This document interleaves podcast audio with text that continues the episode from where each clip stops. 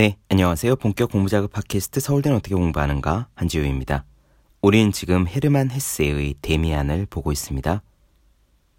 카인과 아벨의 이야기를 하며 싱클레어 옆에 등장한 데미안은 종종 자신의 생각을 싱클레어에게 던지면서 그의 생각을 깨 부수어 나갑니다.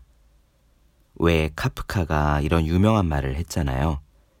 책이란 무릇 우리 안에 있는 꽁꽁 얼어버린 바다를 깨뜨려버리는 도끼가 아니면 안 된다. 그렇습니다. 저는 데미안이 싱클레어에게 던지는 말들도 그런 도끼와 다름없다는 생각이 들었어요. 오늘 이야기에서는 그런 부분을 좀 모아봤습니다. 싱클레어가 데미안과 가까워진 후에 수시로 주고받는 대화들이 있는데 그 가운데서 싱클레어를 혹하게 만들었던 이야기들입니다. 글쎄요. 싱클레어를 혹하게 만들었다고 하니까 표현이 좀 이상한데요. 이렇게 정정해보죠. 밑줄 치고 싶은 문장. 이 책을 읽는 우리가 혹할 만한 문장이다. 그런데 도저히 아이라고는 생각되지 않는 이런 데미안의 도발적인 존재가 싱클레어에게 그저 편안했던 것만은 아닌 듯 합니다. 저는 충분히 이해가 되었는데요. 왜 하는 말이 묘하게 끌리면서도 그래서 내가 생각하는 것보다 분명 한 차원 높은 것 같으면서도 그에 그대로 끌려가면 안 될 것만 같은 막연한 두려움 같은 감정이죠. 특히 이 책에서 묘사되는 데미안의 이미지가 그래요. 또래 아이들처럼 철없는 장난은 절대 치지 않는데 어른들의 관점을 순진하게 받아들이지도 않습니다. 어떤 측면에서는 오히려 별다른 의식 없이 살아가는 기성세대 어른들을 위에서 아예 내려다보는 듯한 그런 일종의 섬찟함도 느껴집니다. 그래서 싱클레어도 데미안과 애써 멀어지려고 했다가 또 가까워졌다가 나름 부담을 느꼈다가 하면서 살아가요. 그러나 분명한 것은 싱클레어가 데미안에게 많은 영향을 받고 있다는 사실일 것 같아요. 이 또한 굉장히 자연스러운 성장의 한 과정이 아닌가 합니다. 데미안과 싱클레어가 나눈 대화의 맛을 한번 느껴보시죠. 지금 시작하겠습니다.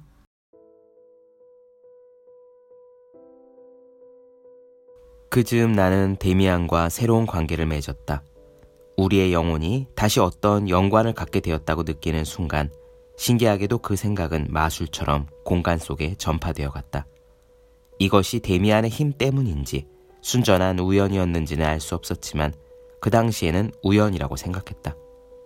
며칠 뒤 데미안은 갑자기 견진성사 수업 시간에 자리를 바꿔서 내 바로 앞줄에 와 앉았다. 사람이 넘치게 들어찬 교실은 빈민촌 같은 냄새가 났다. 하지만 아침마다 데미안의 목덜미에서 풍기는 비누 냄새는 얼마나 부드럽고 신선했는지 아직까지도 생생하게 기억하고 있다. 지루한 아침 수업은 완전히 달라졌다. 이제 수업은 졸리지도 지루하지도 않았다. 어느새 나는 그 시간을 기대하고 있었다. 우리 두 사람은 가끔 극도로 집중해서 신부님의 말씀에 귀를 기울였는데 눈빛을 한번 던져 주위에서 들을 이야기나 말을 나에게 일러주었고 나는 그 신호를 충실히 따랐다. 다른 아이들과는 완전히 판이한 데미안에 집중된 눈빛은 나에게는 무언가 경고를 느끼게 했고 내 마음 안에서 의심과 비판적인 생각이 생겨나도록 했다. 우리는 가끔 교실에서는 말을 잘 안 듣는 불량 학생이었다. 데미안은 늘 그랬듯이 선생님과 친구들에게 공손하게 행동했다. 아이들이 흔하게 저지르는 어리석은 행동을 하는 일이 전혀 없었고 크게 웃거나 떠들지도 않았으며 선생님께 꾸중을 듣는 일도 없었다. 데미안은 그저 손짓이나 눈빛만으로 나를 자신의 관심사로 끌어들였다. 이렇게 묘한 경우가 가끔 있었다. 예를 들어 데미안이 어떤 아이에게 흥미가 생기면 그 아이를 어떻게 관찰하는지 말해준 적이 있었다. 데미안은 많은 아이를 정확하게 파악하고 있었다. 수업이 시작하기 전에 데미안이 말했다. 내가 엄지손가락으로 너한테 신호를 하면 저 애가 우리를 돌아보거나 목을 긁을 거야. 수업이 시작되고 내가 그 말을 까맣게 잊고 있을 무렵 데미안은 갑자기 눈에 띄게 엄지손가락을 들어 보였다. 나는 급하게 데미안이 가리켰던 아이를 바라봤다. 그 친구는 무슨 철사줄에라도 끌려오듯이 우리를 쳐다보거나 머리를 극적였다. 나는 깜짝 놀랐다. 정말로 넌 원하는 대로 다른 사람의 생각을 조종할 수 있는 거야? 라고 내가 물었다. 데미안은 흔쾌히 친절하고 논리적으로 어른스럽게 설명해 주었다. 아니, 그건 불가능해. 다른 사람한테 내가 원하는 것을 생각하게 만들 수 없듯이 나도 내가 원하는 걸 남한테 생각하게 만들 순 없어. 하지만 우린 사람들을 잘 관찰할 수는 있지. 그러면 가끔 그 사람이 무슨 생각을 하는지, 또 무엇을 느끼고 있는지 꽤 정확하게 알아차릴 수 있지. 그렇게 하면 대개 그 사람이 다음 순간에 무엇을 할 건지도 예측할 수 있는 거야. 아주 간단해. 단지 다른 사람들은 그걸 모르고 있을 뿐이지. 물론 연습이 필요하긴 하지만 말이야. 짐승과 마찬가지로 인간도 자신의 모든 주의력과 온 의지를 어느 한 곳에 모은다면 목표에 도달할 수 있을 거야. 그게 전부야. 내가 생각하고 있는 것도 바로 그래. 어떤 사람을 아주 세밀하게 관찰해봐. 그럼 자기 자신보다도 상대방에 대해 더 많이 알게 될 거야. 데미안은 이런 말을 한 적도 있다. 소원이 정말 내 자신 안에 충만하게 스며들어 있고 나의 모든 존재가 그것 하나로 가득 차 있을 때에만 상상하던 것을 실행할 수 있고 원하는 만큼 강하게 바랄 수도 있는 거야.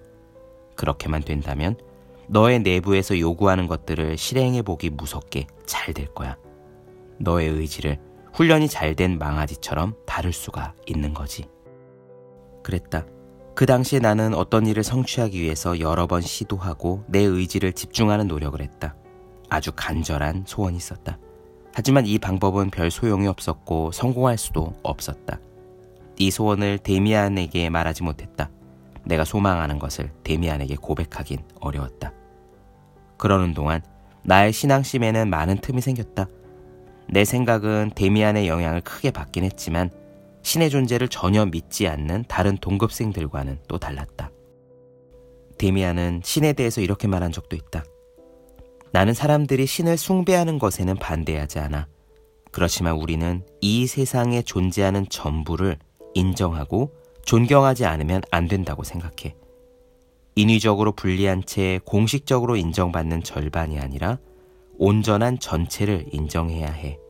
우리는 신께 예배하는 동시에 악마에게도 예배해야 해. 그래야 옳다고 할 수 있어. 자연스럽게 세상에서 일어나는 일들을 사람들이 습관적으로 묵살하지 않도록 악마까지도 품어낼 수 있는 그런 신을 우리는 만들어내지 않으면 안 돼. 그랬다. 데미안은 평소와는 다르게 대단히 흥분해 있었다. 하지만 곧 진정하고 미소를 짓더니 더 이상 강요하는 투로 말하지 않았다. 하지만 그 말을 아무에게도 하지 못하고 혼자서만 간직하고 있던 소년 시절의 나는 심각한 의혹을 품게 되었다. 데미안이 말한 공인된 신의 세계와 금지된 악마의 세계에 관한 생각은 바로 내 생각과 일치했다. 두 개의 세계. 밝은 세계와 어둠의 세계에 관한 내 생각 말이다. 그러한 깨달음은 나의 존재를 증명해주고 가벼운 행복감을 느끼겠지만 온전히 즐겁기만 한 것은 아니었다. 그 통찰에는 가혹하고도 떫은 맛이 있었다. 그 안에는 인생에 대한 책임이 나는 더 이상 어린아이가 아니며 스스로의 힘으로 인생을 헤쳐나가야 한다는 인식이 담겼기 때문이다. 나는 처음으로 이러한 생각들을 드러내면서 데미안에게 유년 시절부터 갖고 있던 두 개의 세계에 관한 견해를 들려주었다. 그는 내 이야기를 들으면서 나의 가장 내면적인 심정이 그의 견해와 같으며 또 정당하다고 생각하고 있음을 알았다. 데미안이 말했다. 나는 네가 사람들한테 말할 수 없는 그 이상의 것을 생각하고 있는 걸 알아. 너 역시 생각대로 인생 전부를 살아보지 못했다는 건 알겠지? 그건 좋은 일이 아니야. 우리를 살아가게 하는 생각이 같이 있는 거야. 넌 이미 너한테 공인된 세계가 세계의 반쪽에 불과하다는 것을 알고 있어. 그러면서도 신부님이나 선생님들의 말씀처럼 다른 절반의 세계를 숨기려고 애썼던 거야. 그러나 그걸 숨길 수는 없지. 한번 생각을 시작해버리면 누구라도 마찬가지야.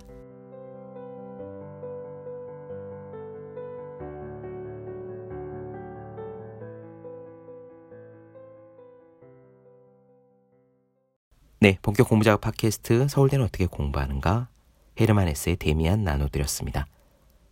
더 많은 이야기가 궁금하신 분들은 제 유튜브 채널 제우의 서재, 네이버 블로그 생의 즐거운 편지, 카카오 브런치 한재우 브런치, 인스타그램에서 해시태그 제우의 서재 검색해 주시면 좋겠습니다. 또 해야 하는 일과 하고 싶은 일 사이에서 고민하며 쓴 첫 번째 에세이 노력이라 쓰고 버티기라 읽는 공부하시는 모든 분들을 위해 어떻게 공부하는 게 효과적인 설명한 혼자 하는 공부의 정서 그리고 책상에 올려두기만 해도 공부하고 싶어지는 365 홍콩 캘린더. 아직 읽지 않으셨다면 꼭 한번 읽어보셨으면 좋겠습니다. 그럼 오늘 여기까지 할게요. 전 다음 시간에 뵙겠습니다. 여러분 모두 열심히 공부하십시오. 저도 열심히 하겠습니다.